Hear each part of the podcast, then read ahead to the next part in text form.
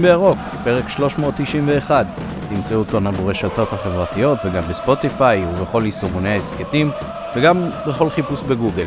נשמח אם תעקבו ותדרגו ובעיקר אם תשתפו את הפרק עם חברות וחברים ותעזרו לנו להפיץ את הירוק הטוב הזה לפחות לכל אוהדות ואוהדי מכבי, גם בשבוע כמו השבוע הזה שהירוק הוא קצת פחות טוב. איתנו הערב מתן גילור, מה העניינים מתן? בסדר, היו תחילות שבוע טובות מהר. היו גם לנו גם טרגדיות ספורטיביות יותר גדולות מאשר להתחיל, מאשר להיות 5 מחזורים לסיום עונה לפחות 5 הפרש מצב. כן, כן. בינתיים ניקח את זה בפרופורציות, נקווה שלא נצטרך בהמשך להיזכר מדי בהתמודדות עם תחושות קשות מאלה. אז מתן גם ישמש כמקליט שלנו הערב, ומאחורי הקלעים יונתן אברהם, אנחנו מקווים בהמשך הערב יערוך את הפרק הזה ויעלה אותו לשידור. אני עמית פרלה, בואו נצא לדרך. ועוד דבר אחד קטן, במסגרת הפרק היום יהיה לנו גם ראיון אמצע שערך נדב קוף עם מאי שיר און מקבוצת הכדורעף נשים של מכבי, אז אתם מוזמנים להזין גם לזה באמצע הפרק ולפני ההכנה מול אשדוד. מתן, נבח נביחותיך. כן, אז תראה, אני אוהב כשיש אורחים בוודאי, וזה מוסיף, כמובן שיש לנו עוד אנשים שמקליטים איתנו, אבל כשזה אנחנו בדואט שלנו, אז אני נותן לעצמי יותר דרור בנביחות, ויש לי 2 נביחות, אז בראשונה אני אעצבן קצת אוהדים של קבוצות אחרות, ובשנייה אני אעצבן אוהדי מכבי. זו לא מטרת הנביחות, פשוט לפעמים כשאתה אומר את האמת, אתה יודע אותך, זה מעצבן אנשים, אבל אין מה לעשות, אנחנו פה גם בשביל להגיד את הדברים. אז בואו נתחיל עם העניין הראשון. חשוב לי להדגיש, אני לא כובד ולא מתלונן על אף אחת מהחלטות השיפוט שהיו אתמול במשחק. היו החלטות שיפוט, הכל בסדר, לא מתלונן על זה. מה כן, מה מפריע? בהחלטה הראשונה, הזווית של עבר אפשרה לקבל החלטה. נכון? לקבל החלטה שהייתה טעות ודאית. במקרה השני, הזווית של עבר לא אפשרה לקבל החלטה, ולכן מבחינת הצוות עבר לא הייתה טעות ודאית, הם לא יכולו להוכיח טעות ודאית. וזה בסדר. אני מכיר בזה, שיש לנו פה בארץ מצוקה תשתיות כזו, או אם אני קצת פחות עדים, התשתיות פקקת, בסדר? זה מה יש. לפעמים באותו אצטדיון ובאותו משחק אפילו, אתה יכול החלטה אחת, אז הזווית של עבר יכולה להיות טובה, וזווית החלטה אחרת. ואני מקבל את זה, למרות שהפעם זה עלינו. מה העניין? אני עכשיו מצפה מכל אלה, שאז באשדוד באו ואמרו, רגע, איזה מכור זה? איך פתאום במקום אחד עבר יכל לקבל החלטה, ופה בזווית אחרת הוא פתאום לא יכול לקבל החלטה. מה זה מחור? זה האיגוד של ינקלה. עכשיו אני מצפה מהם לבוא ולהגיד, וואלה, היינו טיפ. וואלה, טעינו. וואלה, הגזמנו. וואלה, היינו קוספירטורים. כי הנה, אנחנו רואים שגם באצטדיון אחר, וגם כשזה פוגע במכבי חיפה, אז גם לפעמים באותו משחק, באזורים מאוד סמוכים אחד לשני, לפעמים הזווית כן יכולה לקבל, ולפעמים הזווית לא יכולה לקבל החלטה, רק בגלל זווית צילום לא מספיק טובה של עבר. ואני אגדיל ואומר, שלאותו גיבור גדול, שעמדת מול המצלמה ואמר, עבר באשדוד לפעמים עבד, לפעמים לא, שזה שקר גס, זה כל כך דמגוגי, כי העניין הוא לא אם עבר, או עבד או לא עבד עבר, הוא עבד בכל המקרה, העניין הוא רק הזווית, כן? והוא ידע שהוא משקר. אני מצפה מאותו גיבור גדול, להיות אמיץ עכשיו, כמו שהוא היה אמיץ לבוא יום אחרי גמר גביע, ולהגיד כמה הוא גאה לקלל את השחקן שלעס אותו בגמר הזה, והשאיר אותו באותה עונה נטול תארים, אני מצפה ממנו לגלות את אותו האומץ, ובמשחק הבא שהוא יעמוד מול המצלמות, לבוא ולהגיד, זה לא רק אשדוד, זה גם טדי. וכל אותם עיתונאים, שאגב אמרו, עיתונאים מכובדים, שהיו ברמת הקונספירציה שאמרו, ששרקו לזכות הקבוצה שלהם פנדל בתוספת הזמן, וזו ההוכחה שלהם שהאיגוד נגדם. לא, כאילו, אני לא, באמת, זה קיצוני ברמה שקשה לתפוס. האיגוד נגדם, האיגוד השתי, כי הוא שרק פנדל לזכותם בתוספת הזמן, וזה התחבר כמובן לאותו קונספירציה, וזה אני מצפה מהם לבוא ולתת את דעתם, על מקרה טד. מתן, רק מי שמתייחס בכזה כובד ראש לכל אותם קונספירטורים יכול גם לבוא אליהם אחר כך בציפיות כמוך. באמת, כאילו אחלה נביחה והכל, אבל אני אגיד לך משהו, אני כל כך לא נותן משקל לכל הטענות קונספירציה האלה, אפילו שראיתי היום נגיד העלו שבוחבוט שישב בוואר עם אדלר הוא עד באר שבע, וכל הפסיקות שלו בגלל זה הם נגדנו, ולא סתם לא משבצים אותו למשחקים של באר שבע, כי הוא מזוהה כאוהד באר שבע. זה too much, אני לא יודע, יכול להיות שאני יותר מדי חושש מאובדן התמימות, והדבר הזה פשוט ידפוק לי את כל האפשרות לראות ולההוד ולחשוב שהכל קונספירציות, אבל באמת, אני יכול להגיד, שתי ההחלטות שהיו אתמול לרעת מכבי, הם החלטות סבירות, כן, היום מדברים על עילת הסבירות, אז לדעתי לא היה מקום להתערב בהחלטה של השופט בעניין של השער השני, כי באמת אי אפשר לדעת אם הכדור שם עבר במלוא היקפו או לא, והאמת שבתחושה שלי הוא גם לא עבר במלוא היקפו, אלא ככה ממש ההיטל של הקצה שלו כנראה עוד היה על הקו. ביד של בטוביסיקה בשער הראשון בפנדל, בוא נגיד ככה, הרטה של היד שלו בזמן שלכאורה פגע הכדור, זה קצת הזכיר לי את הסרטון הזה של סיינפלד על פרק היריקה שעושה הומאז' לקונספירציות על רצח קנדי, שרואים פשוט את התזוזה של הגוף שלכאורה פגעה בו היריקה וזה. אז בעיניי זה כנראה פגע לדילן ביד. מה שהכי תסכל אותי בכל הקטע הזה, זה שהכל התחיל מקרן שלו הייתה. וזה אני יכול להגיד ברמת ודאות מאוד גבוהה, וזה דבר שהוואר לא מתערב בו, אבל כל מי שיוצא לו לראות את המשחק המלא, את הקטע הזה, אני לא יודע אם זה מופיע בתקצירים או לא, מה הוביל לקרן, אבל אלי שמרץ מאחורי אחד השחקנים של הפועל ירושלים, וזה מאוד מובהק שהשחקן של הפועל ירושלים הוא שבועט את הכדור החוצה אל קו הרוחב מאיזה 30 מטר, ואיך ששורקים את הקרן, אז אלי כאילו מזדעק ומזדהם על זה, אבל זה לא עוזר, ואז יש את הקרן, וזה סיטואציה, זו סיטואציה, כל ההפסד הזה אתמול, טוב, נדבר על זה בטח בפרק, אבל בפרק הקודם אמרתי כל הזמן, שזה מרגיש לי מסוכן כשאנחנו מובילים רק בשער אחד, ואני יושב מאוד מאוד מודאג, כי זה כמו כוס שמונחת בקצה של שולחן, אז לא רק שהפסדנו אתמול את ההתמודדות הזאת ממש על דברים מאוד שבריריים, גם היום בבוקר שברתי כוס כבר בשש בבוקר, אפילו קצת קודם.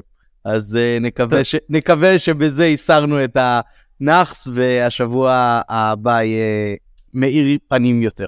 כן, טוב, אני מדגיש, לא התייחסתי להחלטות השיפוט, לא קבלתי עליהן, לא דיברתי עליהן בכלל, החלטות הן לא האישו. אוקיי, עכשיו הנביכה, זו הנביכה שצפנה אחרים, עכשיו אני עובר לנביכה שתעצבן, תרדם מכבי שוב, זו לא מטרת הנביכה, אני לא עושה שום דבר כדי להכיס, חושב שזה יהיה זה, אבל הוא לא נפחד גם כשאלה השלכות. הבית, אני רוצה להתייחס לכל נושא הסגירת היציאה נגד מכבי תל אביב. תראה, אמרתי בעבר, אני לא ארחיב כי באמת הרחבתי על זה המון, בית הדין, אני אגיד פה בקצרה רק, בית הדין עושה טעות, גם בענישה הקולקטיבית, גם במי שבסוף שבוע שיפגע, מי שיפגע זה בסוף של דבר, אוהדים לרובם שאינם מנויים, פשוט לא יכולו לבוא למשחק, לא אוהדים שעברו את העבירה, הוא מסכן את הקהלים של שתי הקבוצות שהוא שם עכשיו, המשמעות היא לשים אולטרס ליד אולטרס, וראינו שבשנה שעברה, הארגונים שלנו זרקו, השליחו אבוקות לכיוון אוהדי מכבי תל אביב, עם איזה רשת מאפנה שלא עוצר את הכל. אני אגיד לך אפילו יותר מזה, הבן שלי, שבדרום מתחתון, והוא זוכר את שנה שעברה, הוא אומר לי, אבא, אני מפחד, אני רוצה שיזרקו עליי אבוקה. אתה מבין, כאילו, הוא לא יושב ביציע אולטרס. עכשיו בעל כורחו, אתה מכניס אותו ליציע אולטרס. כל ההחלטה הזאת של בית הדין היא לדעתי שגויה, כל הטיפול בכל המקרים האלה, וגם בהחלטה הספציפית. אבל אני לא רוצה להתייחס לבית, אני רוצה להתייחס לאוהדים. האוהדים, מי שעשה את הדבר הזה, ידע, כי אנחנו מכירים, זה לא תקדים. היה את העונה שעברה, ידע, שבעצם זה שהוא מדליק את האבוקות האלה, יש סיכוי לא מבוטל, שאלפי אוהדי מכבי, ייווצר מהם להגיע למשחק, אחד הגדולים, שיכול להיות כמו העונה שעברה משחק אליפות. זה חוסר התחשבות, זה יותר מחוסר התחשבות. ואותם מובי עברם יודעים, שהם סביר נח כן יוכלו לבוא. א' הם מנויים, ורוב המנויים יוכלו לבוא, נגיד, עם הצפוני, עליון ופלוס תחתון, זה כמו 8,000, אז לא יודע, יש כאלה שנגיד, לא יודע, שלא יזדמן להם ולא יסתדר ופה ושם, אז 6,000 כן אמורים, משהו כזה אמורים לבוא.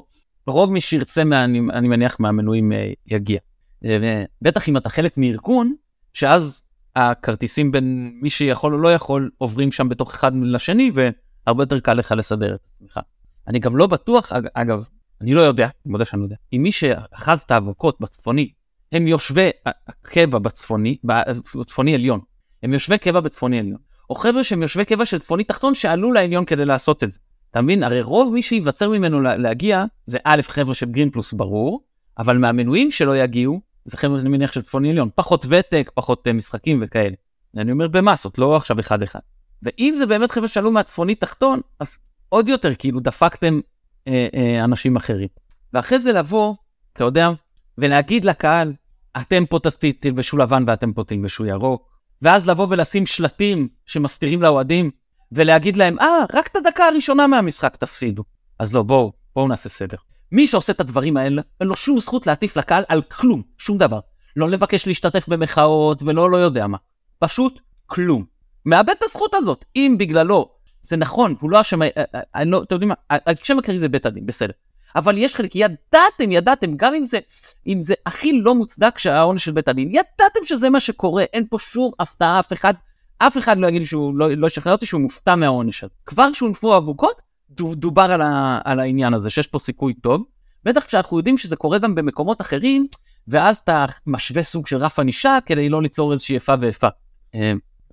ואז, גם אתמול, ביציאה, הם פסו את השלטים למטה, ולמעלה, את השילוט, שמסתירים, אתה יודע, זה הכי קל, לבוא להסתיר לילדים בשורות העליונות שיושבים שבורחים מהאמצע. לגוש המעודד איפה שהדגלים, אף אחד לא שם שלט מול הפרצוף. ואז עוד לבוא ולהגיד להם, אבל מה אכפת לכם? זה רק את הדקה הראשונה. אני רוצה שהשחקנים יראו. השחקנים בדקה הראשונה כבר משחקים, חבר'ה, הם לא רואים. עכשיו, אני זוכר דקלי פריסה מגימל. את הלהסתיר לאוהדים הם לא המציאו היום. אני זוכר את זה כשישבנו בגימל בשנות ה-90. היו שמים את הדגל פריסה, ושתי דקות לפני המשחק מקפלים אותו. ואף אחד לא הפסיד שנייה מהמשחק. ולבוא, אחרי שעשיתם דבר כזה, לבוא ולחשוב שאתם תסתירו לאיזה ילדים לא קשורים, זה לא שאתם עושים את זה בצנטרום של יציאה, של הגוש המעודד. אז הייתי אומר, אוקיי, אני מבין את זה. אני לא אלך לצנטרום של הגוש המעודד ואגיד, שמתם לי דגל מול הפנים. זה מגורך. אבל לבוא ולמי שהלך בכוונה לצד של היציאה, לא איזה יציאה קטן. אולי יציאה חוץ הכי גדול שאנחנו יושבים בו בעונה, ולחשוב שהוא צריך לסבול? לא, סליחה, אז לא.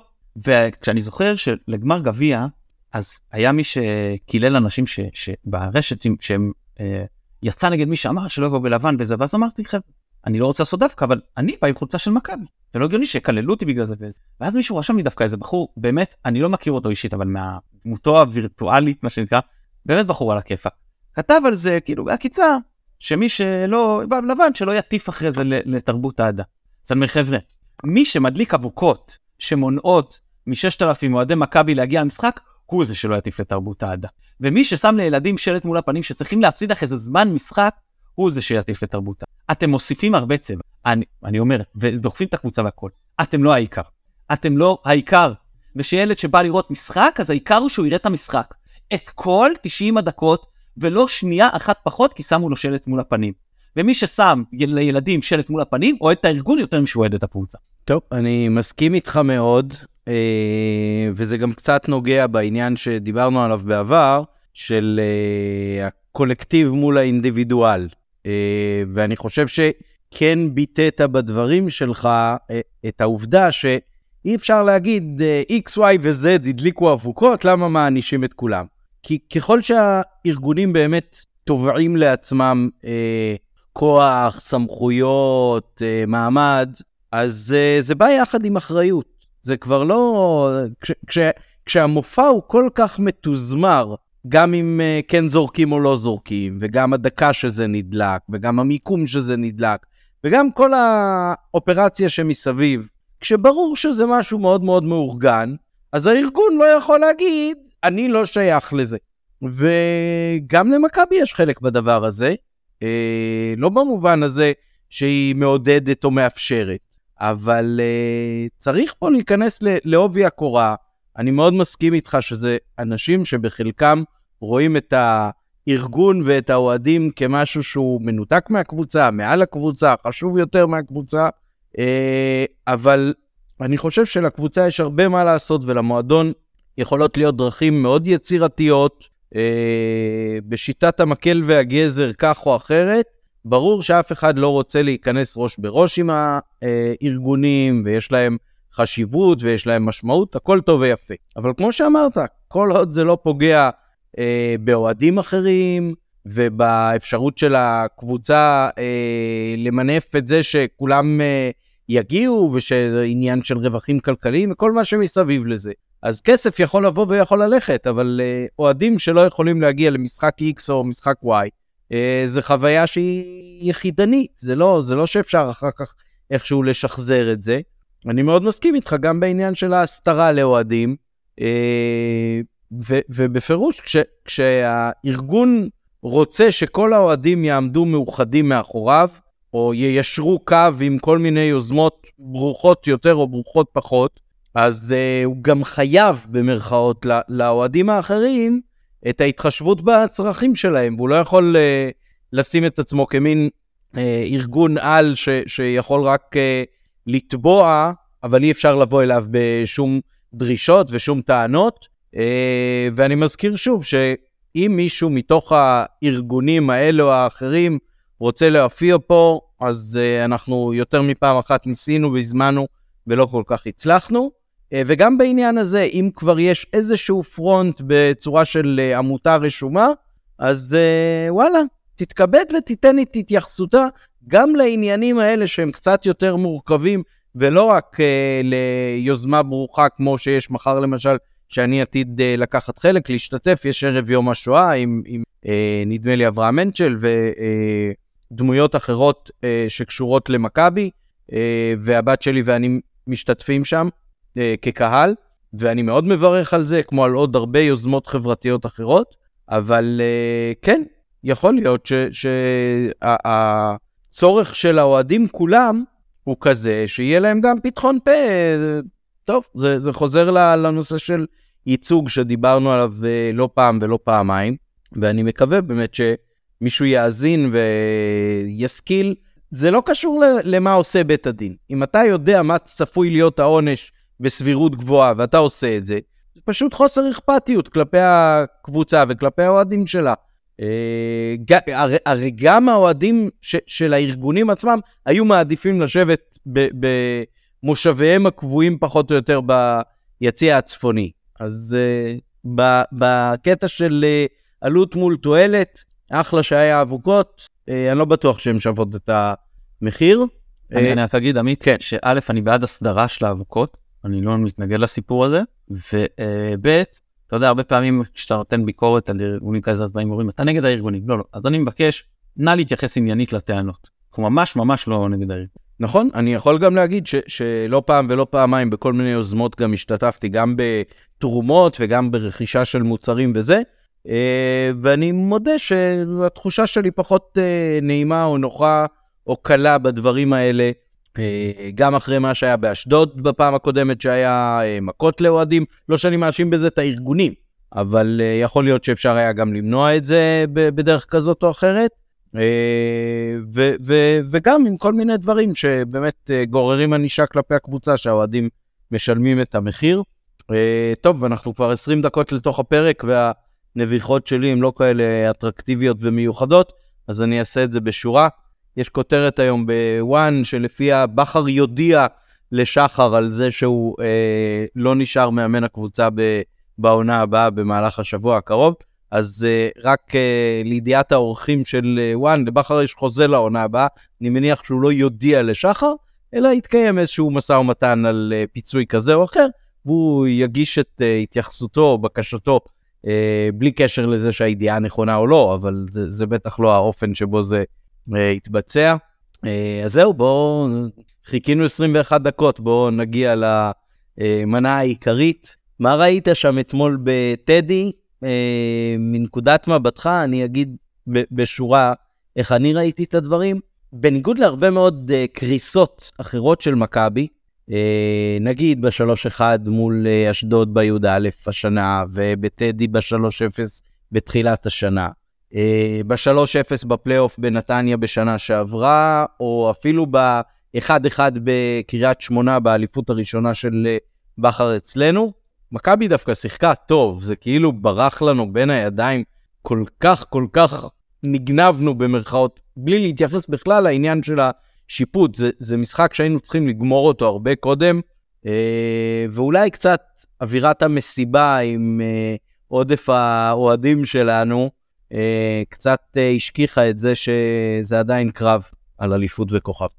טוב, אז ממש בקצרה נגיד שהפועל ירושלים באופן מאוד לא מפתיע פתחו ב4-3 הרגיל שלהם, עם כמובן אדלייק שוער ובאצ'ו וגלאזר בלמים, כי מלמוד קשיר לדעתי, יאו ורביבו מגנים, זהו השלישייה, ואז יש את השלישייה הקדמית היחסית מסוכנת של טוגי, הוא שהוא הפחות, כאילו נראה איזה ברחוב כבר מוצלח מביניהם, ואז בדש מימין ובוטק המכבי, שזה העניין המעניין. אז מכבי פתחה לראשונה עונה עם סוג של, מה שנקרא חלוץ צ'קר, וזה עניין של, אני חושב נסה להיכנס פה לראש של בחר, אמר, אוקיי, אני רוצה לשחק את 4-3-3, 4-2-3-1, לא שלך נקרא לזה, ואני עושה את זה עם השחקן הכי טוב שאני חושב שאני יכול להעמיד בכל עמדה, לאו דווקא כאיך הוא משתלב במארג הקבוצתי.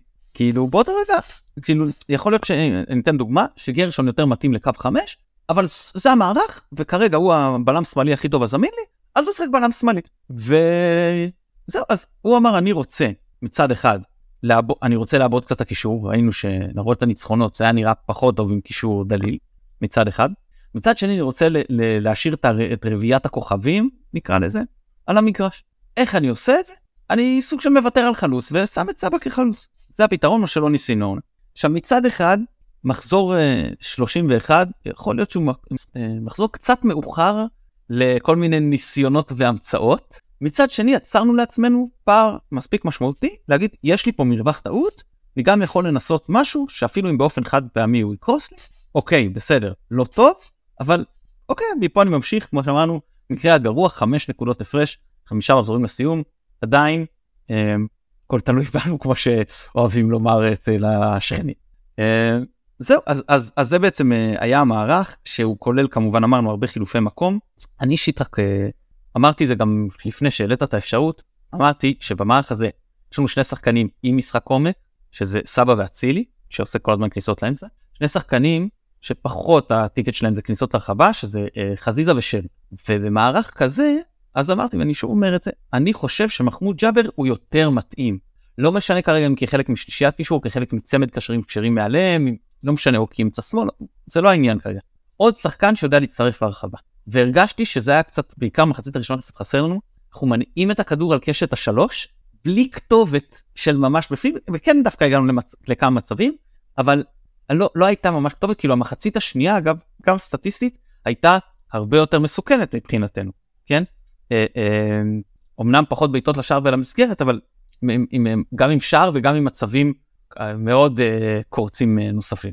אני אתפרץ למה שאתה אומר, ואני אתן את ההתייחסות הקצרה לדברים. תראה, א', נכון שיש פה סוג של ניסיון פעם ראשונה במחזור ה-31, מצד שני, השינוי של הניסיון הזה בדרך כלל הוא לא מאוד גדול ודרמטי, במובן הזה שלא שמת כחלוץ את שון גולדברג או את סק, אלא שמת מישהו שבחלק גדול מהקריירה שלו שיחק חלוץ. נכון שאולי במערכים קצת שונים וכו', אבל הוא שיחק חלוץ. זה לא איזושהי עמדה שזרה לו, זה לא שפתאום עשו את שון גולדברג בלם, שזה היה יחסית שינוי, או ששמו את רז מאיר באגף שמאל, שזה איזה משהו שכאילו המציאו אותו, או שחזיזה עבר להיות מגן. להפך, מידת השינוי מהרגיל פה היא לא מאוד גדולה ודרמטית. נכון, עמית, אני חושב, רגע.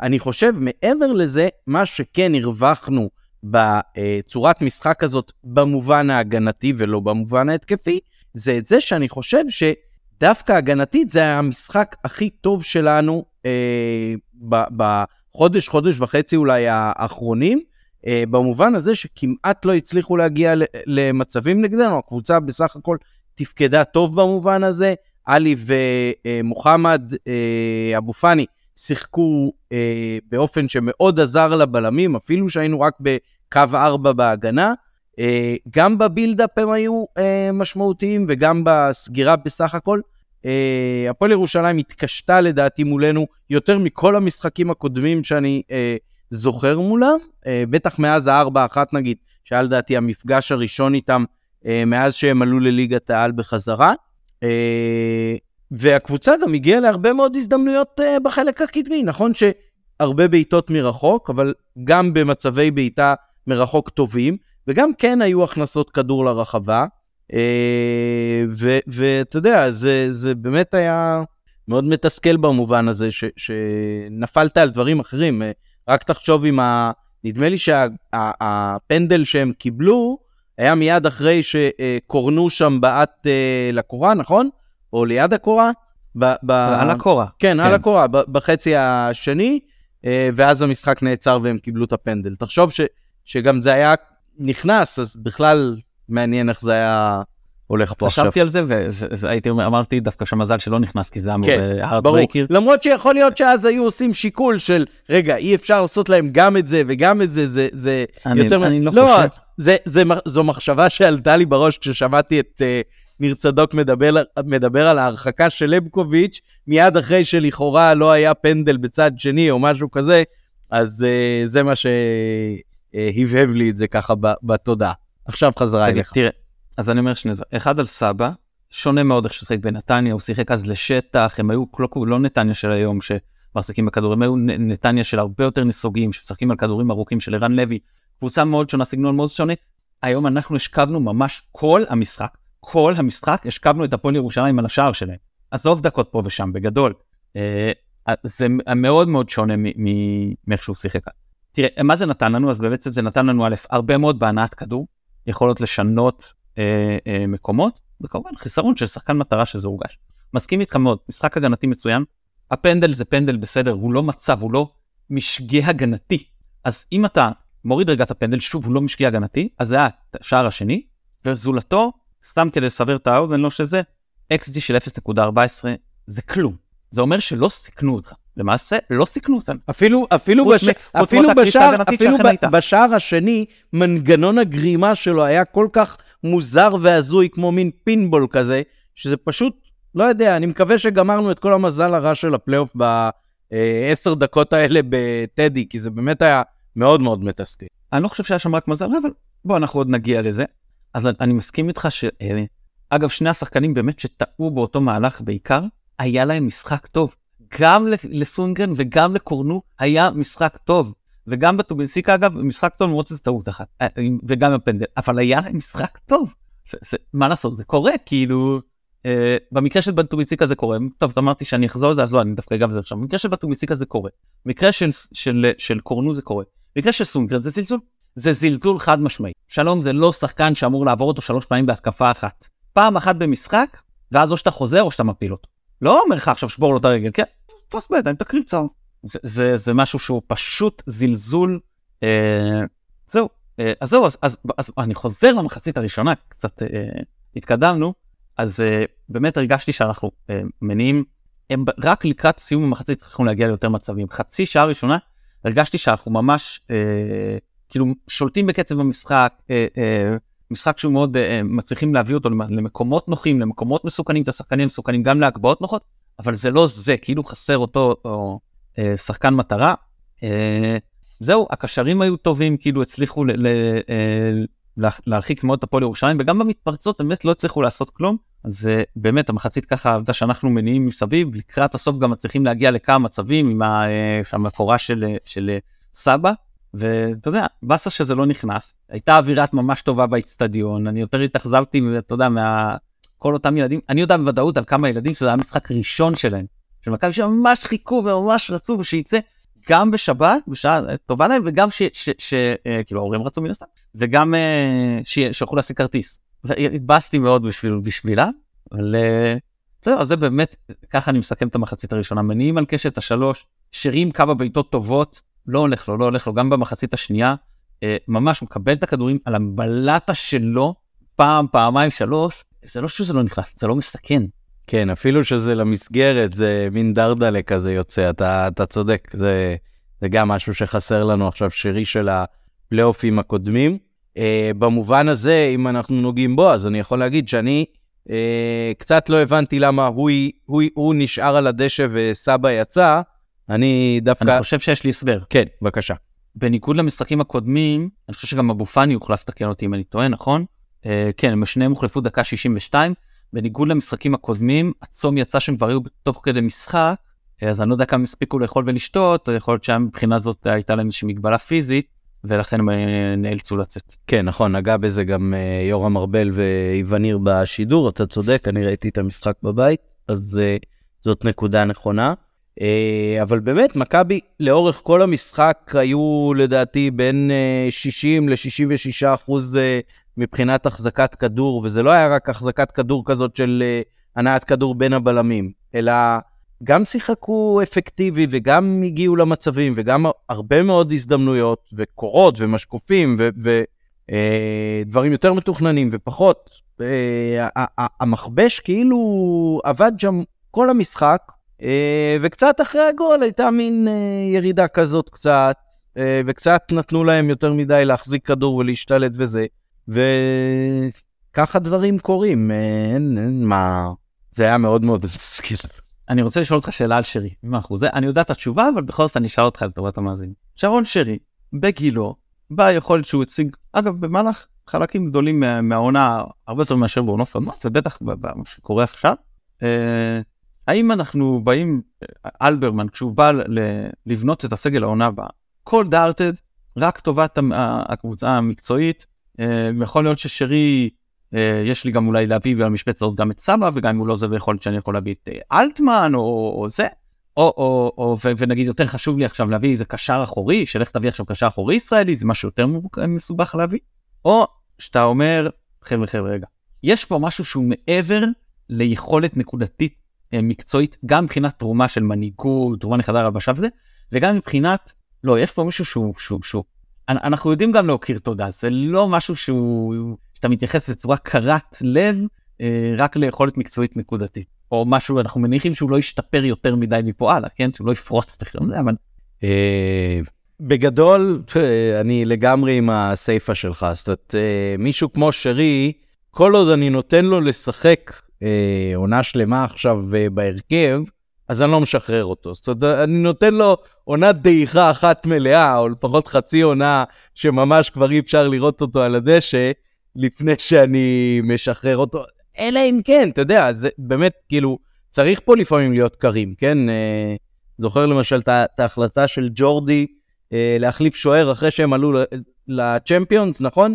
זרקו את השוער שהיא... את חואן פבלו קולינס ברייקוביץ', כן, נכון. ממש כאילו, עוד לפני שהוא ירד מהדשא או משהו כזה. אז אלא אם כן יש איזה משהו, לא יודע, אבל זה צריך להיות משהו שהוא לא הימור, ושהוא משמעותית דרמטי לקבוצה, באופן שבאמת מצדיק דבר כזה, וזה יורד לך חלק כל עוד זה, אנחנו מדברים הרי על זה שיבוא מישהו שבשביל להביא אותו שווה להיפטר משרי, אם כי הוא זר, אם כי תקציב, אם כי whatever. זה צריך להיות החלטה שהיא ב100% זה מה שצריך לעשות. ברגע שיש לך טיפה התלבטות על זה, תמחק את האפשרות. אתה מבין למה אני מתכוון? בטח, אתה רוצה פה הרשעה מעבר לכל ספק סביר. כן, הרבה מעבר לספק סביר, כן. הרבה מעבר. אתה אומר, תביא לי טרף אסיל ואני לוקח, אבל לא חתול בסק ולא... לא, זה ממש כאילו צריך להיות משהו... לא אדריאן סילבה ולא רף הסילבה. לא, רף הסילבה, כן. כן, משהו כזה. וגם אז, דרך אגב, אני מנסה להשאיר את שרי במערכת, לא יודע איך. כאילו איכשהו, לא יודע. להבטיח לו, לא יודע. באמת, זה... מקום בוותיקים ובצוות המקצוע. הרבה מעבר, כן. כאילו, בוא נגיד ככה, אני, כאילו, אני לא בטוח שזה אפשרי, אבל אם זה אפשרי, אז אני מכשיר את שרי להישאר במכבי, אתה יודע, גם אלברמן היה בהתחלה עוזר מאמן, ואחר כך זה, אם יש דרך לנסות ולהתחיל לשמן את שרי לתוך המערכת של מכבי גם ליום שאחרי, אז מבחינתי זה דבר ששווה כל מאמץ, ממש כל מאמץ. אם תצליח לגרום לו להתגייר, זה באמת תפתור פה את כל הדילמה. כן. אבל יותר כאן נראה לי למכור סונגרן, להתחתן מאשר... לא, גם לא מזמן ראיתי שהתושבות קבע של אלי שמקנה לו מעמד של ישראלי, היא זמנית והיא לשנה, אז אני מקווה מאוד שמחלקת ההגירה של מכבי עובדת גם על העניינים האלה. כן. טוב, אז בואו נתקדם בעצם לחצי השני, שם באמת התחלנו להתקרב, אני הרגשתי שמתחילים להתקרב, ובאמת אתה יודע, בדקה 62, שוב דיברנו על החילוף הזה, אני חושב שהוא גם היה מוצדק מקצועית, כי לא היה נכון, שוב, לוותר על אחד הקשרים ולהכניס שחקן עם יותר משחק עומד, קרי את מחמוד ג'אבר, למרות שזה המשחק פחות מוצלח שלו לדעתי, ולהכניס חלוץ על באמת במקום סבא. אני מסכים איתך שמקצועית, כאילו זה היה יותר ארגוני להוציא את שרי, אבל באמת היה פה את העניין הפיזי, גם שרי בגילו אחרי עונה כל כך עמוסה, אתה כבר מרגיש עליו שפיזית, הוא מגיע לסופי משחקים, הוא היה הקלט שלנו בסופי משחקים בפלייאופים האחרונים, ידעת שאתה מגיע לסוף משחק, והנה שרי מופיע, והיום זה פחות, אתה כבר מרגיש שהעניין הפיזי עושה את שלו, יכול להיות שאני רואה אצל גבעות כערים, ועכשיו כשהקשיב לזה מישהו מערך הכושר הגופני של מכבי, יגיד, מה הוא מדבר, איזה שטויות, שרי דווקא ב10 דקות אחרות מפוצץ את ה-GPS, אני לא יודע, אני אומר רק מה שאני, אתה יודע, מרגיש שאני תנתונים, אז אני חושב שהיה בזה הרבה היגיון בחילופים האלה, ולא הרבה זמן אחרי זה גם הגיע השאר, ששוב, היה מאוד מאוד מוצדק.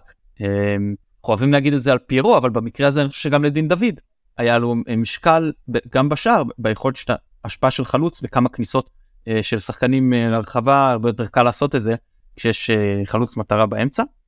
אגב, כשחזיזה התחיל את המהלך שם, צעקתי לו, כמובן שהוא לא שמע, וגם היה שומע להתעלם, חכה לקורנו, כי קורנו עשה לו את החפיפה. חכה לקורנו, והוא לא חיכה. ובכל זאת מהדיפלקשן, הכדור הגיע לקורנו, של אסילי. אגב, לא כל כך, לא כל כך קל להכניס את הכדור הזה. לא כל כך קל. ממש לא, וכהרגלי בתקופה האחרונה, גם לא ממש חגגתי את הגול וחיכיתי לבר, כי היה ברור לי ששם זה על מילימטרים, שאצילי היה טיפה מאחוריו, ולא טיפה לפניו. כן, עכשיו אני אגיד לך משהו, אתה מכיר אותי אז אתה תאמין, אולי הם מאזינים פחות, החלטתה מה שנקרא, בשער שכבשנו בבלומפילד, התפוצצתי בעצמי, הרגשתי שזה שער ניצחון. אפילו נגד נתניה שזה היה מוקדם בשער השני של אצילי, הרגשתי שזה שער ניצחון, למרות שזה לא סגר את המשחק, כן?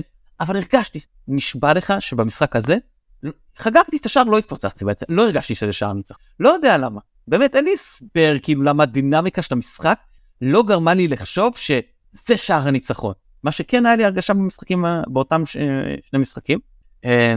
תראה, יכול להיות שזה סינדרום ירושלים, ויכול להיות שמה שהביא פה את הקרמה הפחות טובה, זה שבחר צוטט השבוע, כמי שאמר, מכבי שווה 2-3 שערים בכל משחק. אז הנה, היא הוכיחה שהיא גם שווה לי פה עם רק שער אחד. יפה.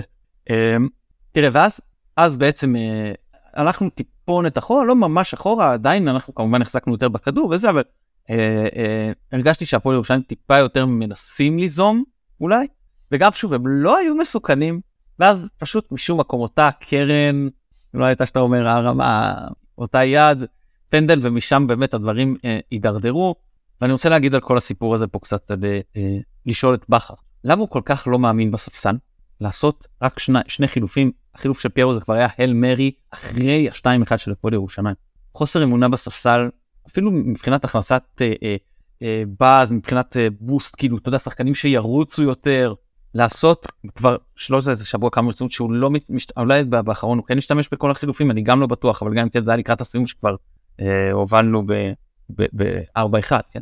כשהמשחק עוד חי, לא משתמש בחילופים, לא מין בשחקנים, רק שני חילופים. מה, לזיו אריה, יש כזה ספסל יותר טוב, שהוא יכול לתת ל3 שחקנים חצי שעה, ואחרי זה לעוד שחקן רבע שעה. זה עד כדי כך משמעותי יותר, הרי ברור שהספסל שלהם לא יותר טוב משלנו.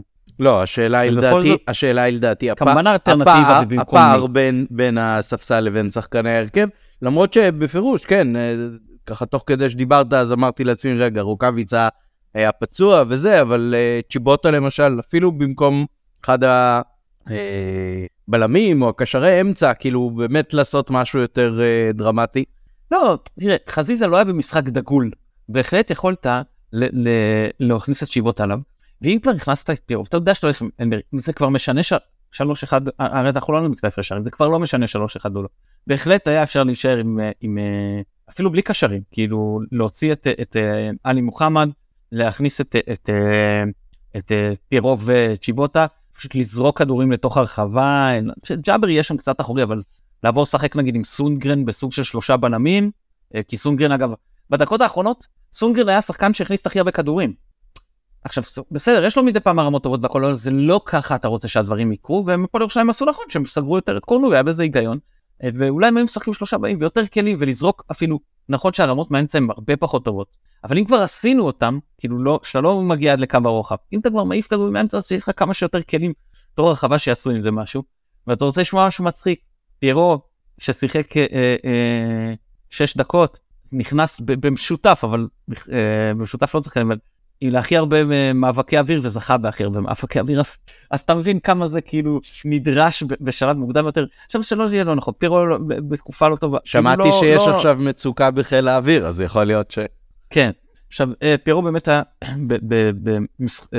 במשחק לא טוב בבלומפילד, ואחרי זה נכנס רק נגד מחליף בנתניה, וגם לא היה מי יודע כמה. משחק כזה, אני חושב שכבר ב1-1, ואמרתי את זה עוד ביציע, אין למה לחכות. בוא תזרוק את כל מה שיש לך עכשיו, לחכות ל-2-1 בשביל, לא יודע, זה כבר היה, עכשיו יכול להיות שגם לא היה נכנס 2-1, כן, אבל גם כשאתה ב-1-1, הרי זה לא דרמטי, ההפסד או טקו, כן, עוד נקודה יכולה להשפיע, אבל זה לא מאוד דרמטי, יותר דרמטי זה הניצחון מטקו כמובן, והיה צריך ללכת על זה, אני חושב, בשלב יותר מוקדם, שוב, נותן תמיד את הסייג הזה של פחר, יודע יותר טוב ממני, יודע את המצב של השחקנים יותר טוב ממני, את הדינמיקה בקבוצה, רואה את השחקנים באימונים, הכל טוב ויפה, ועדיין אני הרגשתי שכבר, עוד שעה יותר מודע, אבל אם כבר ב1-1 היה נכון להכניס גם את פירו, וגם עוד כלים, אבל בסדר, ושוב, אותו מהלך.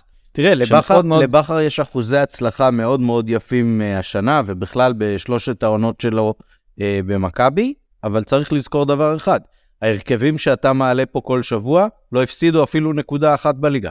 כן, אני חושב שהיה פעם אחת שהוא עלה זה, אבל אני לא זוכר פעם שהוא עלה, כן, בהרכב שאמרתי, אבל...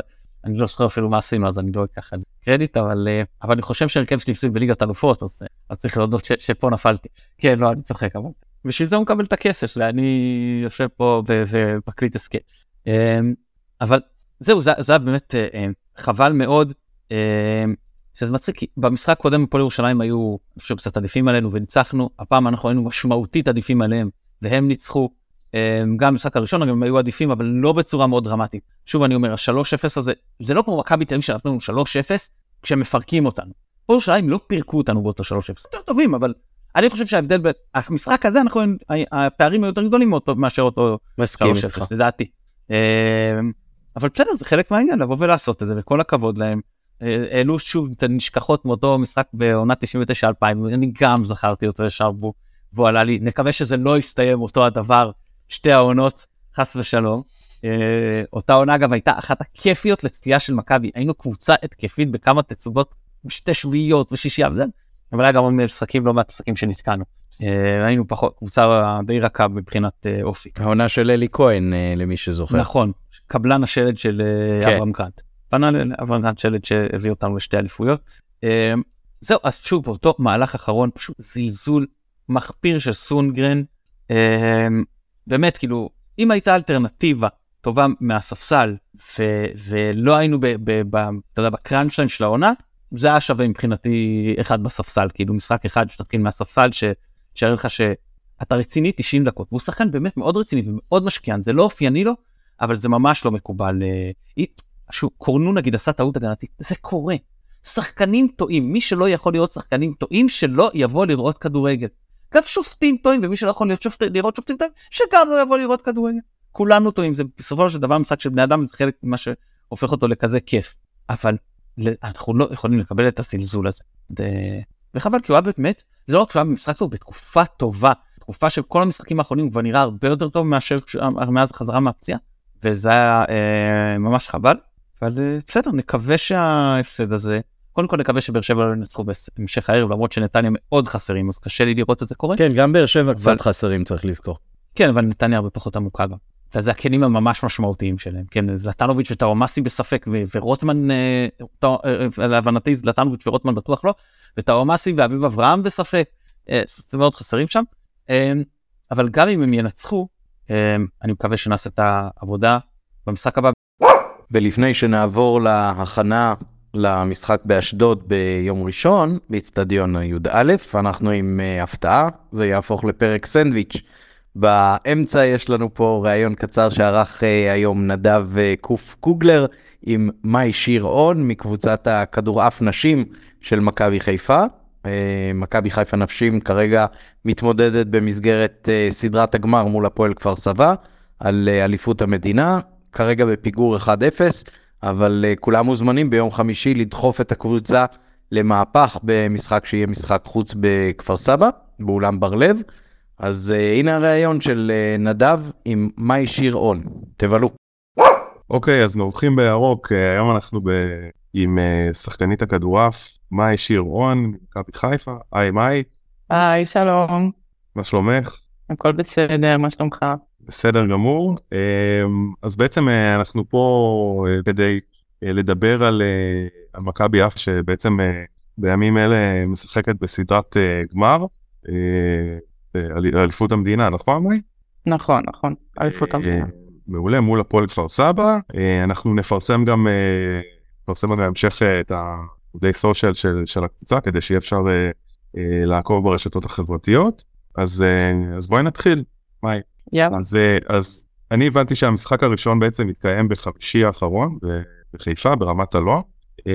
נכון. והמשחק הקרוב הולך להיות במשחק מספר 2 ביום חמישי הקרוב, נכון? זאת אומרת, גם בחיפה או שבכפר סבא? לא, אנחנו נשחקים בכפר סבא, את המשחק השני. בכפר סבא. אוקיי, אז מורה קודם כל שיהיה בהצלחה, אני אשמח שתספרי לנו קצת על מכבי, על היריבה, איך אתם רואים את הסיכויים, הדרך שעברתם עד כה העונה. טוב, אז הייתה עונה ארוכה, האמת שלא הייתה עונה קלה, אנחנו לדעתי שיחקנו כבר מעל 40 משחקים מאז תחילת העונה, כי מכבי חיפה גם השתתפה בסבב האירופאי, שזה גם היו חלק מהמטרות שלנו. הפסדנו בשלב השלישי, שיחקנו באוסטריה, אחרי זה בשלב הפסדנו, המשכנו בהמשך הליגה, במסע לגביע, לצערנו האמת השנה, רצינו השנה להמשיך את הדאבל, כמו שנה שעברה, אבל הפסדנו בגמר למכבי אשדוד, ועכשיו אנחנו במרוץ לאליפות, לקוות שלפחות על האליפות נשמור. שנה שעברה. אז תאמר שאתם רצים העונה בשלוש מסגרות, אם אני מבין נכון? קורא גביע, ליגה, ואירופה, זה משהו שהוא... ובמפעל אירופה. בחריג, כאילו, זה משהו שאתם יצא לך או יצא למועדון לחוות מתישהו בהיסטוריה, או שזה פעם ראשונה בעצם? האמת שיש מועדונים בארץ, למשל הפועל כפר סבא, היריבה שלנו בגמר לאליפות, הם גם באירופה. לא, אבל למכבי ספציפית, למכבי חיפה יצא ספציפית, זו פעם ראשונה. אני חושבת שבעבר הם גם השתתפו, אבל בשנים האחרונות לא, השנה הם החליטו לחזור שוב, להשתתף במפעל האירופאי, שאני חושבת שזה באמת, אני חושבת שזה משהו ממש חשוב, ככה יש יותר חשיפה גם לכדורעף הישראלי, אתה יודע, לא רק בארץ, אלא גם באירופה, בחול. קצת רגע על הסדרת גמר, בואי תפרי איך היה המשחק הראשון בסדרה, ראיתי שהוא, זאת אומרת, אני הבנתי שהוא היה צמוד, אני גם אתן איזשהו פורס קטן, אני גם שיחקתי כדורעף בעברי העונה רחוק מאוד, לפני המון שנים, אז אני טיפה זוכר את כל העקרונות וזה, אבל אם הבנתי, מכבי הפסידה 3-2, נכון? זאת אומרת שכן היה איזשהו משחק צמוד. כן, יום חמישי האחרון שיחקנו בבית, את המשחק הראשון של הסדרת גמר, מול קבוצה טובה גם, הפועל כפר סבא, והיה משחק מאוד צמוד, כל המערכות הסתיימו באמת בהפרש של 2 נקודות, היה משחק ארוך, קרוב ל3 שעות של משחק, בסוף כפר סבא ניצחו במערכה האחרונה 16-14, זהו, האמת שאני חייבת לציין שהרבה אוהדים הגיעו, והייתה באמת אווירה מדהימה באולם, זהו, בגלל זה גם חשוב מאוד שהם יבואו במשחק הבא ביום חמישי בכפר סבא, אמנם קצת יותר רחוק, אבל חשוב שהם יגיעו לתמוך בנו ולעזור לנו להשוות ל1-1 בסדרה. אז באמת, קודם כל, אנחנו גם קוראים פה כל מי שיכול ורוצה, אני כפר סבאי, אז אני מאוד אשתדל להגיע. וואלה, גם אני כפר סבאית. זהו, אז כפר סבא זה בסוף מעצמת כדורף, אבל אנחנו פה בשביל לדבר על מכבי חיפה. ובאמת דיברת על העניין של הביתיות, ורציתי לשאול, כמה בעינייך העניין של הביתיות משמעותי, בענף שהוא, זאת אומרת, הכמויות קהל הן לא מתקרבות לענפים הגדולים, כמו כדורסל, כמו כדורגל, זאת אומרת, גרעת גם, את אמרת גם שבמשחק הראשון היה הרבה קהל, זה באמת, אתם מרגישות שזה משפיע, שזה ממש דוחף אתכם, כאילו זה עד כמה זה בוא צריך רגע, עד כמה זה פקטור בארץ. זה נכון מה שאתה אומר, לצערי בכדורף אין עדיין את הכמות אוהדים שיש, אתה יודע, בכדורגל ובכדורסל, אי אפשר להשוות את זה, אבל אני חושבת שהאוהדים זה משהו מאוד משמעותי עבורנו. לאורך כל המשחק הרגשנו, למשל במשחק האחרון הרגשנו, וגם לאורך כל העונה, את התמיכה של האוהדים, וזה משהו שמאוד עוזר לנו ודוחף אותנו קדימה, וככל שיבואו יותר אוהדים וידחפו יותר, אז אני מאמינה שככה אנחנו גם נצליח יותר. בגלל זה אני חושבת שזה מאוד חשוב. הביתיות זה משהו מאוד משמעותי, אין ספק. אבל אני מאמינה שגם שיבואו המון אוהדים לכפר סבא, זה יעזור לנו מאוד. אוקיי, בואי שנייה נדבר על היריבה. אתם, הייתה לכם איזושהי עדפה לקבל את הפועל כפר סבא בעקבות התבוסות שהיו לאשדוד בליגה ובגמר גביע? גם בואי תשמח אם רגע קצת תדברי על עניין הפיבוריטיות, איך את רואה את המשך הסדרה, את המשחק הבא, כאילו סיכויים וכדומה. אני לא חושבת שהייתה לנו איזושהי העדפה מסוימת, אלא שכל קבוצה שבסוף תגיע, יהיה לנו סדרת גמר ארוכה, שיכול מאוד להיות שהיא תגיע ל5 משחקים. אין ספק שאנחנו כרגע פייבוריטיות, בגלל שהיינו הדאבליסטיות בעונה שעברה. אתה יודע, אז יש לזה אולי יותר משמעות, למה ולשמור על התואר מהעונה הקודמת, גם בטח אחרי שהפסדנו את הגביע. אבל לא הייתה לנו איזושהי העדפה.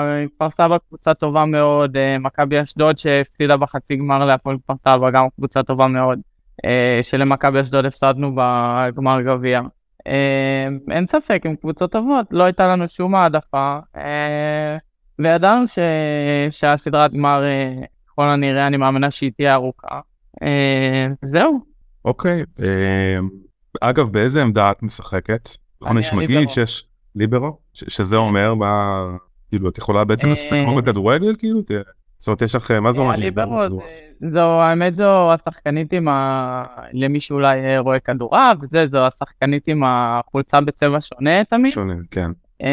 כן, אני נמצאת רק בקו האחורי, אני לא מגיע לרשת, כאילו, אני אחראית על ההגנה, הקבלה, של הקבוצה.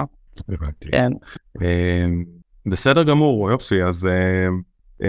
ככה נשאל לקראת סיום, יוצא לך בעצם לעקוב גם מכבי, כאילו יש איזשהו עניין גם מכבי כדורגל? לא יוצא לי לאמת לעקוב כל כך הרבה על כדורגל בישראל, אבל אני יודעת שהם קבוצה טובה. הבנתי. יש פה המון גאווה בעיר. אתם באמת מרגישות שיש פה איזשהו, שזה עושה משהו, שזה משפיע... כאילו סתם, זה מעניין לדעת מהכיוון שלכם, מכיוון של שחקניות בענף אחר, שהמותג של מכבי חיפה הוא, זאת אומרת, הכדורגל פה הוא די משמעותי, כי יש פה המון הצלחה בשנים האחרונות, והרבה קהל, ובאמת אתם מרגישות שזה דוחף גם אתכם, וזה עושה משהו? לגמרי, האמת ש... אתה יודע, הגעתי, כרגע אני גרה בחיפה, והגעתי לעיר פה בספטמבר, ואני חייבת להגיד שהגעתי לפה ויש פה איזושהי הרגשה שמכבי חיפה, לא בהכרח כדורגל, כדורסל, כדורף, המועדון מכבי חיפה, יש פה איזשהו מותג בעיר ואני חייבת לציין שזה משהו מדהים. יש פה איזושהי כאהבה. איך זה מתבטא? זה מעניין, איך זה מתבטא כאילו ביום יום? לא יודעת, אני יכולה ללכת נגיד ברחוב עם התיק של האימון של מכבי חיפה, ואז אנשים רואים את זה ומתלהבים, אומרים, מכבי חיפה, וזה, או ללכת עם החולצה, עם המדים, אנשים, גם הייתי פעם בבית קפה, ומישהו זיהה אותי בקבוצה, אנשים מתלהבים מזה, כאילו, וזה ממש כיף, זה ממש כיף לראות את זה, זה ממש גאווה בשביל האנשים פה בית, זה משהו מדהים. מדהים, זה נשמע, זה עושה גם לי גאווה לשמוע על זה. בסדר גמור, טוב, מייס, באמת תודה רבה. תודה לך. לאחל בהזדמנות הזו המון המון בהצלחה, אנחנו נעקוב. תודה. וזהו, ואנחנו נחזיק אצבעות שצריכו לעשות מהפך. כן, אני באמת באמת מזמינה את כולם לבוא ביום חמישי הקרוב לאולם בר-לב בכפר סבא בשעה 8, לבוא ולעודד אותנו ולדחוף אותנו להשוות את הסדרה באחד אחד. לגמרי, וכמו שציינו בתחילת הפרק, אז הוא גם נעלה את הדפים, מפרסם את הדפים, שאפשר יהיה לעקוב ברשתות החברתיות אחרי הקבוצה של להתעדכן גם על מה שנעשה בקבוצת כדורעף. אחלה, מייס, תודה רבה. תודה רבה לך. ונחזיק אצבעות. תודה, תודה. עכשיו כבר לחשוב על הי"א, וכתבתי לכם לפני המשחק אתמול, שזה מעניין שאנחנו עכשיו בשני המשחקים שספגנו בהם שלישיות, ושהפסדנו משחקים מול הקבוצות היותר חלשות, ואז אנחנו ברצף של שני משחקים מול שתי הסגניות שלנו, אז את המבחן אתמול לא צלחנו בהצלחה, בלשון המעטה, מבחינת התוצאה, אבל מבחינת היכולת זה היה דווקא יותר טוב מאשר חלק גדול מהשבועות האחרונים, ובאמת מעורר הרבה תהיות איך ומה צריך לעשות באשדוד. הרבה זוכרים את הניצחון שלנו שם 3-0 עם 3 בלמים והפתעה של רמי גרשון באליפות הראשונה של בחר כאחד מהרגעים המכוננים באליפות הזו. עמדנו יחד ביציע, אם אני זוכר נכון. בוא נראה מה יהיה ביום ראשון הקרוב. מה לדעתך בחר צריך לעשות? איך אפשר להפתיע? אני חושב שאולי הנתון הכי חשוב בינתיים על המשחק הזה, זה העובדה שקנען לא ישחק. כן, זהו, אז רציתי להגיד. בוא נתחיל מזה שאז הגענו בדאון 4, משחק חסר, מאוד מלחיץ. לא מן הנמנע שאנחנו נגיע עכשיו רק באפ 2, עם משחק כאילו חסר, גם מאוד מלחיץ. אני כן אגיד שאם אנחנו נשחזרת, כמו שעשינו בסיבוב הראשון, את אותן 10 נקודות, אין לי ספק שנהיה אלופים, למרות שתיאורטית זה לא מבטיח. ניקח 10 נקודות בסיבוב השני, נהיה אלופים. אז ככה, בואו נדבר באמת על אשדוד, נגענו בהם כבר 3 פעמים העונה, אז אני לא ארחיב יותר מדי, אבל נגיד שבאמת השינוי משמעותי, והוא גם משנה את איך שאני חושב שצריך לפתוח במשחק הזה, זה ההיעדרות של חמודי קנען, שהוא גם עשה לנו לא מהצרות העונה, הן במשחק באשדוד עם העם. מעברים, ואין אצלנו כשהוא שיחק כחלוץ מדומה, מה שכמובן לא יקרה פעם, כי הוא פשוט לא ישחק. יואב ג'רפי שוער, אני לא חושב, תראה, יש פה אפשרות שבגלל החיסרון של קנען הם יעברו לקו 5, ואז הסאנו יפתח עם כאילו תום בן זקן כבלם, ואבני סווטקוביץ' וכהן גיל כהן כמגן שמאלי. אני לא חושב שזה מה שיקרה, למרות שיש להם גם שהם פותחים ב3 בלמים, כמובן את האפשרות שגיל כהן יהיה בלם וקופרמן יפתח מגן. אני לא חושב שמה שיקרה, אני חושב שהם ישמרו את הקו 4, אם הם פתחו גם ככה בבלומפילד נגד מכבי תל אביב, אז אין סיבה שנגדנו הם יפתחו בטח בבית, זאת אומרת, בן זקן מגן ימני, סווטקוביץ' אבני וגיל כהן. ואז קישור יחסית מעובה, עם סבג ועם סבן ועם שחף, שחף זה כאילו הגרזן וסבג וסבן לפניו, ואז השאלה פה זה העניין ההתקפי, הקולצה, אני מניח שיפתח. הניחוש שלי זה שנראה את מוגיס ואת בריאון, שהוא דווקא פתח במשחק האחרון, אבל אני חושב שהוא יפתח כאילו במקום על המשבצת של קנען, כי הוא שיחק, לפעמים משחק קיצוני, הפעם הוא ישחק להתאים ממש את 10. זה פחות או יותר אשדוד כמו שאני מניח, אבל זה באמת השערה, אני כמובן לא יודע. עכשיו, אז לגבי מכבי, הואיל וקנען לא נמצא, אני חושב שצמד קשרים יספיק, כי מראש חשבתי אולי על 3. לא רלוונטי כרגע 3.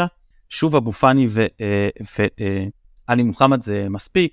כהן בשער, רביעת הזרים בהגנה. עד פה אני גם חושב שזה מה שבחר יעשה. מפה אני חושב שאנחנו קצת נהיה במחלוקת. אני חושב שאנחנו צריכים לשחק עם אצילי, סבא, חזיזה, דין דוד. אני חושב שהוא כן ישמר את הרביעייה הזאת, ויפתח כמו שהוא פתח נגד הפועל ירושלים, כשהשינוי היחיד יהיה סק במקום גרשון בעצם, ואם הוא כן, זה פשוט מה שנראה לי, אבל יכול להיות שהוא יחזור גם לסיפור של אבופני קשר לבד, ולשחק גם עם דין דוד או פירו כחלוץ. אם הוא משחק, אם פותחים רק עם קשר אחד, והרביעייה מעליו, אז חד משמעית פירו, ולא דין דוד. שוב, אני אומר, אם זה 4-3-3, או 4-2-3-1, משך תקראו לזה, דין דוד מבחינתי צריך לפתוח כחלוץ, ואם זה 4-1-4-1, אז רק פירו כחלוץ. אוקיי, אתה רוצה להסביר למה הבחירה במערך כזה או אחר מצדיקה שזה יהיה פירו ולא דין דוד? כן, כי כשאתה משחק עם כל הרביעייה מאחורה, ורק עם קשר אחד, אז אתה פחות מחזיק בכדור, אתה רוצה כתובת גם לכדורים ארוכים וגם למי שיוריד לרביעייה, וימשוך ויפנה להם שטחים, ופשוט לזה פירו הרבה יותר מתאים, מאשר דין דוד, ויש לך גם, כשהרביעייה היא מאוד גבוהה, יש גם פחות שטח לחלוץ, וכשאתה משחק עם עוד קשר, אז בעצם זה נכון שמצד אחד אתה יותר אולי משכיב את היריבה ויש יותר צפיפות רחבה, ומצד שני אתה גם מרוויח יותר כדורים ויוצא ליותר התקפות מעבר, ואתה גם, יש לחלוץ יותר פנאי ברחבה, כי יש פחות שחקנים שמצטרפים. כן.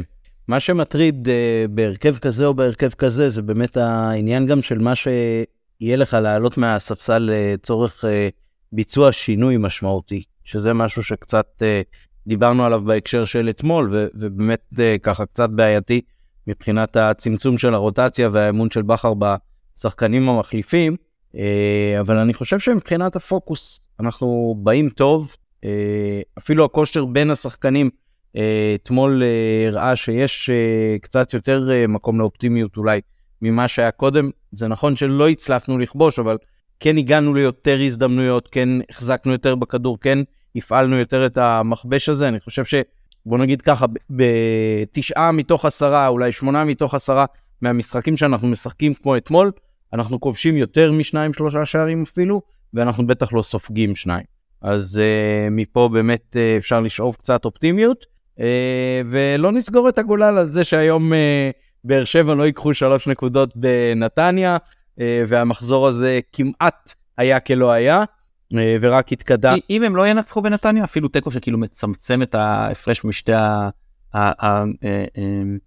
המזנבות, אז יהיה הפסד כלא היה מבחינת התחושה הכללית של הקהל, אין לי ספק שגם של המועדון, נבוא כאילו, אתה יודע, כאילו 3 ניצחו לצורך העניין, ואנחנו ממשיכים את המומנטום החיובי, וזה לא יורגש לדעתי, אבל אם הם ינצחו, אז כן, בטח אם הם ינצחו 2 רצוף, וכבר נגיע עם 2 הפרש, אז זה כבר הרבה לחץ. כן, אני חושב מעבר לזה, גם העובדה שאם הם לא ינצחו, אז התחושה שלנו גם תהיה כאילו הסטטוס קוו נשמר, וגם קיבלנו עוד איזושהי בעיטה בתחת, בשביל להגביר את הפוקוס ואת הלחץ שלנו, כאילו לבוא ולתת את המקסימום ולשחק כמו שצריך ולעשות את העבודה.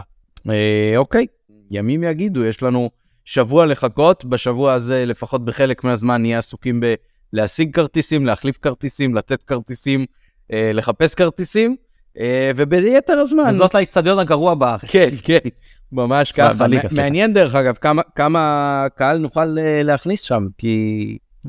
שם גם יש את אותם 4,500 סטנדרטי שאנחנו גם נשתות בדרך כלל. אין מעבר לזה, נכון, אין איפה לדחוף עוד, אולי על המרפסות קצת.